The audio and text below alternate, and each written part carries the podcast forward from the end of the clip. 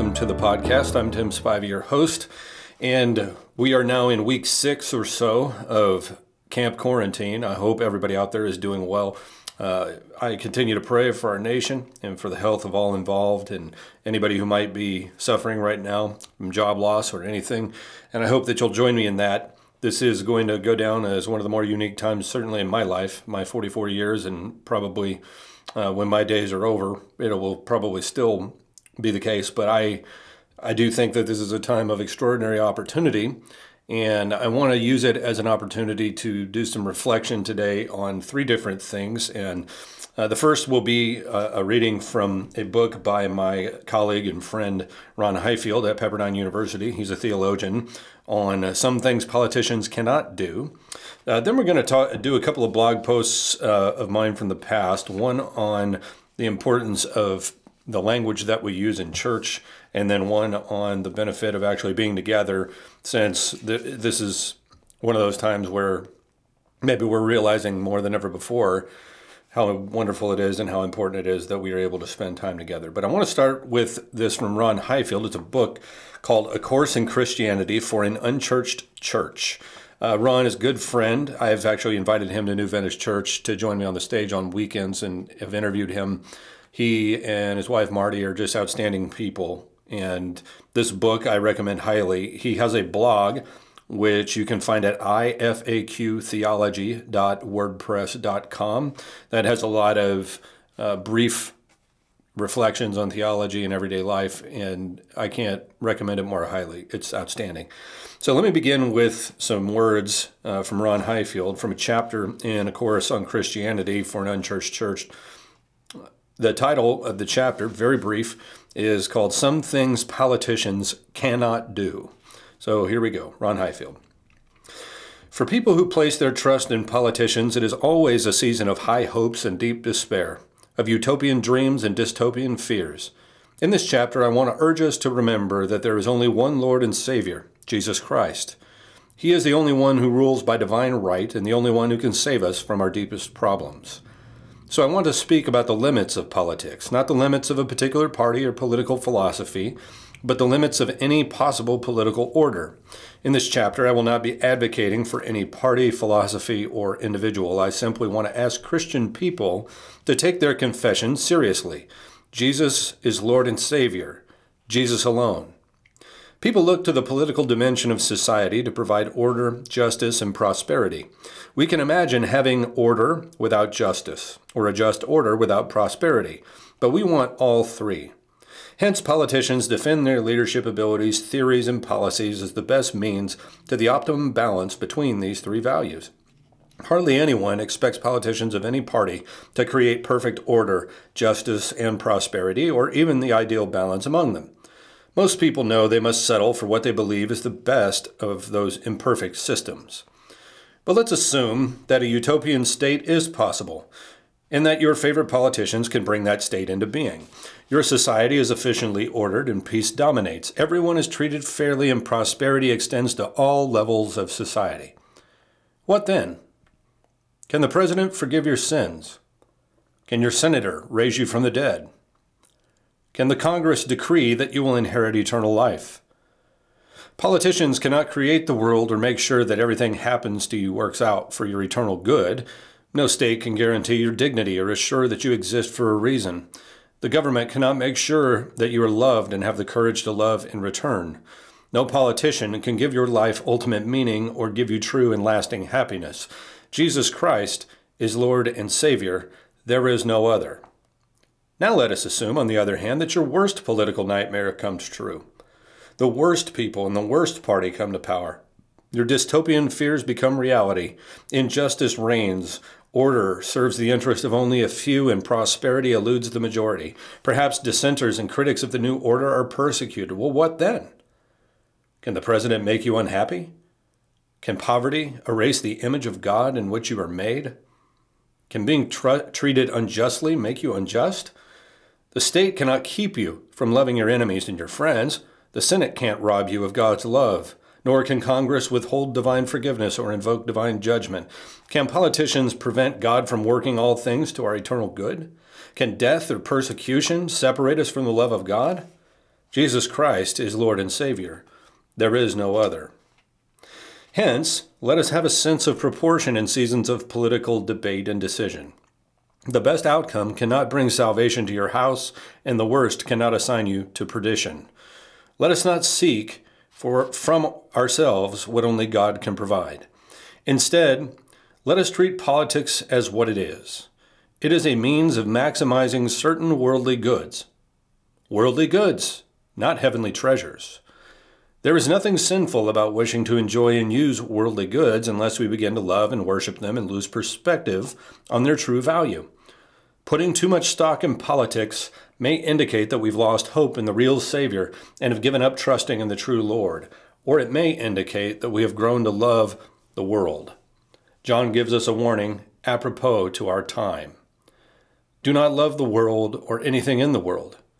If anyone loves the world, love for the Father is not in them. For everything in the world, the lust of the flesh, the lust of the eyes, and the pride of life come not from the Father, but from the world. That's 1 John 2 15 and 16. And Jesus, our true Lord and Savior, reminds us of the one we should fear. This is from Luke 12 4 to 5. I tell you, my friends, do not be afraid of those who kill the body, and after that can do no more. But I will show you whom you should fear. Fear him who, after your body has been killed, has the authority to throw you into hell. Yes, I tell you, fear him. And to that I say, Amen, and remind us that there are things that cannot be taken away by politicians, and there are certain things that they can never give us, that only Jesus can provide those things to us. In that stream, I wrote something. Uh, this comes from 2013, and it was a post entitled What Do You Actually Say When You're Preaching? At the time, I was addressing primarily ministry uh, leaders and preachers at the time, but I think it applies to a whole bunch of different things. You could create such a word picture out of your own life. If somebody were to make a word cloud out of your language, what would it look like, for instance? But let me read this to you. I did it in the context of preaching, and so this can go out to preachers and uh, Christians alike. The language we use in church really matters. The language we use in our preaching matters especially. Last Sunday, I was on the way to our customary Sunday afternoon after church fast food experience, and my 13 year old daughter, my daughter's 17 now, she was 13 at the time, my 13 year old daughter Anna said, Dad, today was a really good sermon. I paid a lot more attention today than most times. No offense. None taken. Then she began to tell me how my mom, who had stayed with the kids while Emily and I were attending a pastor's conference, had given them a couple of notebooks in which to take sermon notes. They were themed and formatted for the task. I thought to myself, what a great idea. And then she said it. I counted the number of times you said Jesus. Cool. Why'd you do that? Because in the book it lists a bunch of words and you had to count the number of times you said each one of them. Hmm, I thought. Do I really want to ask this? Yeah, I think I do. Okay, hon. What words were listed and how many times did I say them? Now, pause here. The magic of this little exercise was that when I did it, I had no idea I was being watched when I did it. But it's also a helpful way to tell what I actually say by forming a heat map or a word cloud of the language I actually used, not just what I was quote unquote trying to say. I happened to be preaching that day a sermon on the healing of the paralytic by the pool of Bethsaida. Here were the top four word uses from that sermon. Uh, Jesus Christ or Son of God was used 83 times. Jesus was used 63 out of the 83 times. Spirit, 18 times. Power, 13 times. 8. Paralytic or paralyzed. Whew. I actually felt kind of relieved. I had some someone check what I actually said, and I felt like I honored God and the text with the language I used. That little pop quiz helped me a lot. I'm going to have someone tallying language for a while, if for no other reason that will hold me accountable for the language I use. It's also helpful for me as a preacher to know what words I'm actually using as opposed to what I hope to use. What about yours, fellow preachers? What language comprises the precious real estate of your sermons these days? Would election, Donald Trump or Hillary Clinton appear more than Jesus? How about justice or growth? Would kingdom appear more than any reference to the king? Admittedly, this is a somewhat blunt instrument to use, but it is an instrument to use in analyzing what we actually say when we preach, not what we intend to say. It's a blunt instrument, but an instrument nonetheless in holding ourselves accountable for the language we use. So here's another question. If someone did that exercise on our preaching during times of frustration with the church, or depression, or pridefulness, would it stay the same? Or would the sermon have more me, I, or such language in it? I don't know. But my 13 year old daughter gave me a great gift without meaning to. She reminded me to pay attention to the language I use. Does it lift up Jesus? Does it imitate his language? Does it communicate the highest ideals and emphases of the kingdom? So, who's counting for you this weekend? Make a list of 15 or so words and have them count. Don't get too weird with this, forcing in odd words for no reason. Just be aware that what we say matters to God and to those 13, 25, 50, and 80 year olds who glean understanding of the scriptures from our sermons. Here is a beautiful and humbling truth your preaching matters. So that's for all preachers out there, moms, dads, all of us. Uh, we need to pay attention to the language we use. And one of the interesting things would be to see if there was a word cloud or an infographic or something that would see how often we use certain words uh, throughout the day, but it certainly apply, applies in our preaching. Similarly, and as we conclude the podcast today, we're going to do so with a blog post uh, called Never Eat Alone. It was based on a book I read by a guy named Keith Ferrazzi. And I just, it was one of those that was on the bestseller list for a long period of time. And every now and then I like to grab business books or books like it and uh, be able to just be conversant in what's going on and glean some new ideas. So, what I realized was many of the principles that he espoused in the books, I, as an extrovert, were doing, I was already doing it anyway.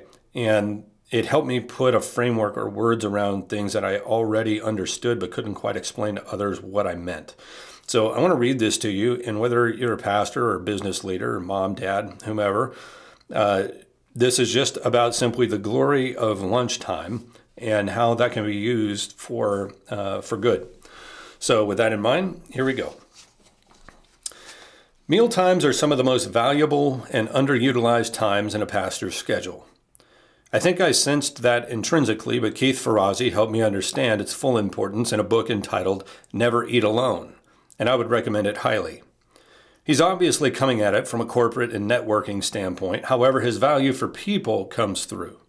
For pastors, the book is easily adapted to the realm of ministry. I eat alone sometimes, but not often. Those six hours a week, one and a half hours, four days a week, are too valuable to spend alone. It's not that I don't like being by myself. In fact, there are times I kind of love it. But I am an extrovert who enjoys being around people, and I found I can get more pastoring done during lunch times than I can on a Sunday. There's something about sharing a meal together that opens the door for good conversation, and I can't tell you how much simply eating breakfast or lunch with somebody has blessed our church over the years. Some of the deepest partnerships and best ideas have come out of those very simple gatherings. It's not about networking, quote unquote, though there's nothing wrong with networking. It's simply about enjoying people. These kinds of people. And then I give six different types of people that I meet with traditionally. So we'll give you the six. Number one, staff members. Our staff team eats together usually every Monday. I also try to spend some one on one time with each staff person once a month. For those of you with larger church staffs, this is obviously not scalable, so just use common sense. Ditto this for your elders if you have them. It's well worth the energy to spend time here. Number two, members of the church. I try to schedule at least one of these per week. It may be there's something we need to discuss. More than anything, it's just trying to bless people with genuine care and fellowship over a meal. People are so much more open between the Sundays. It's a great time. Sometimes people will ask me, most of the time, I try to ask them. Number three, people who are new to the church or guests of the church. I absolutely love these. What a great opportunity to talk about the church, answer any questions they have, and offer them a blessing. Number four, an area pastor.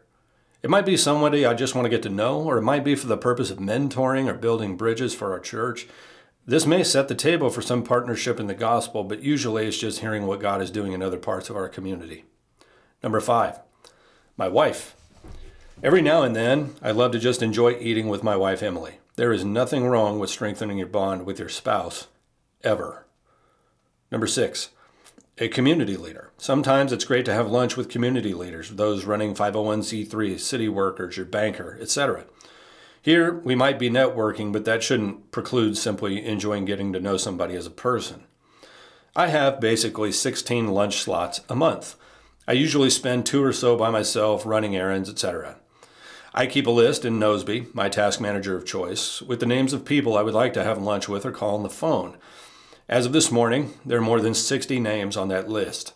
I even keep notes about what they, I, would like to talk about and attach relevant stuff, their family information, any relevant emails. It's all on my phone.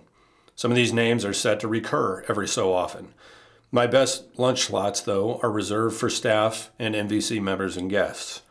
Right now, some introverts are feeling drained even reading this post. But let me suggest you try it anyway. Start small, say with one a week or two a week. And if you don't pull a muscle doing that, increase it. The bigger point is to use our time wisely, setting the table for God to grow us and others through relationship. So I rarely eat alone. And it blesses me, blesses our church, and keeps me firmly rooted in an awareness that ministry is about people. It's always about people. It's also more quote unquote productive because I'm not just blowing the lunch hours.